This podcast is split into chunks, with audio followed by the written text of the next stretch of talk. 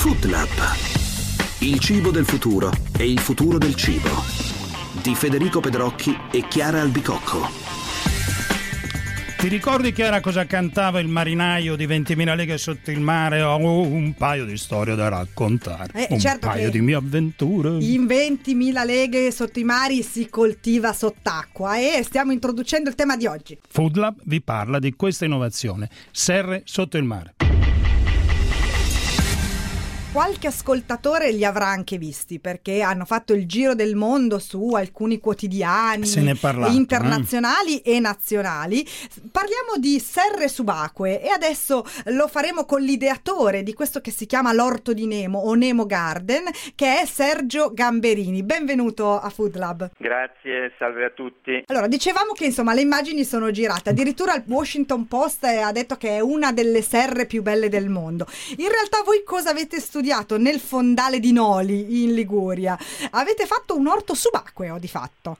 Sì, effettivamente ci stiamo provando, eh, abbiamo già fatto delle esperienze precedenti, adesso abbiamo installato quelle che noi chiamiamo delle biosfere che sono delle strutture trasparenti, galleggianti a circa 7-8 metri, 10 metri di profondità, dentro le quali stiamo cercando di coltivare dei, dei vegetali. Eh, Sono ave- delle emisfere, ha detto, una roba di questo genere? Sì, sono delle semisfere. Delle semisfere a 7 metri di profondità, però ancorate al suolo, quindi non, non- non toccano il fondo. No, non toccano il fondo, sono ancorate al fondo grazie a dei tiranti Mhm. e a delle viti che entrano nel fondale eh, ottenendo il minimo impatto ambientale possibile, ossia abbiamo evitato di portare degli elementi estranei al fondale. E a me e Federico ci vengono un sacco di domande. Intanto mi pare che abbiate seminato sicuramente il basilico perché l'abbiamo visto e poi mi sembra anche delle fragole. Sì, abbiamo seminato del basilico, abbiamo seminato fagioli, piselli,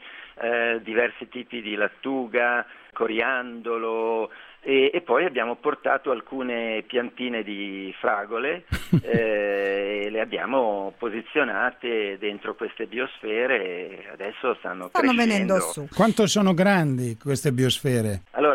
Sono quattro da circa mille litri di volume ciascuna, quindi hanno un diametro di circa un metro. Una invece è molto grande perché è quasi 2000 litri, quindi ha più di due Mm. metri di diametro, dove possono stare tre persone contemporaneamente. Veniamo all'idea che così insomma sembra bizzarra, ma in realtà è molto razionale, cioè c'è dietro un discorso proprio di studio e di ricerca anche. Sì, l'idea è quella di costruire eh, delle, delle opportunità alternative alla coltivazione terrestre laddove eh, le condizioni geografiche rendono difficile la coltivazione terrestre. Esempio, zone desertiche, Medio Oriente, Pen- Penisola Arabica, dove c'è una grande quantità di acqua che circonda eh, il territorio, però ci sono delle escursioni termiche molto forti tra giorno e notte e c'è carenza di acqua dolce. Eh, eh, appunto, però eh, noi lo immaginiamo sotto il mare, di acqua ce n'è tanta, ma è salata.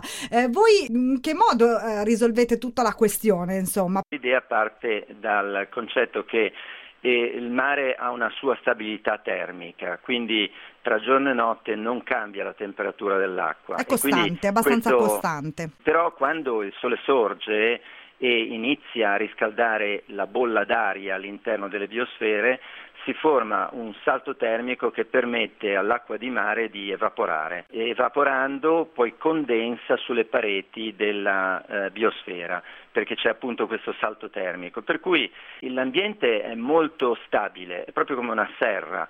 E- ma nello stesso tempo produce, autoproduce acqua dolce. Quindi Attraverso la condensazione proprio, le goccioline che si formano sulla superficie della serra servono per eh, dare da bere alle piantine. Esattamente, il Ma- ma- il- l'ambiente rimane molto umido. Cioè sulla base della sfera c'è uno strato di acqua di mare. Esatto. Ah, ok, è quella C'è che evaporando produce acqua dolce. Perfetto.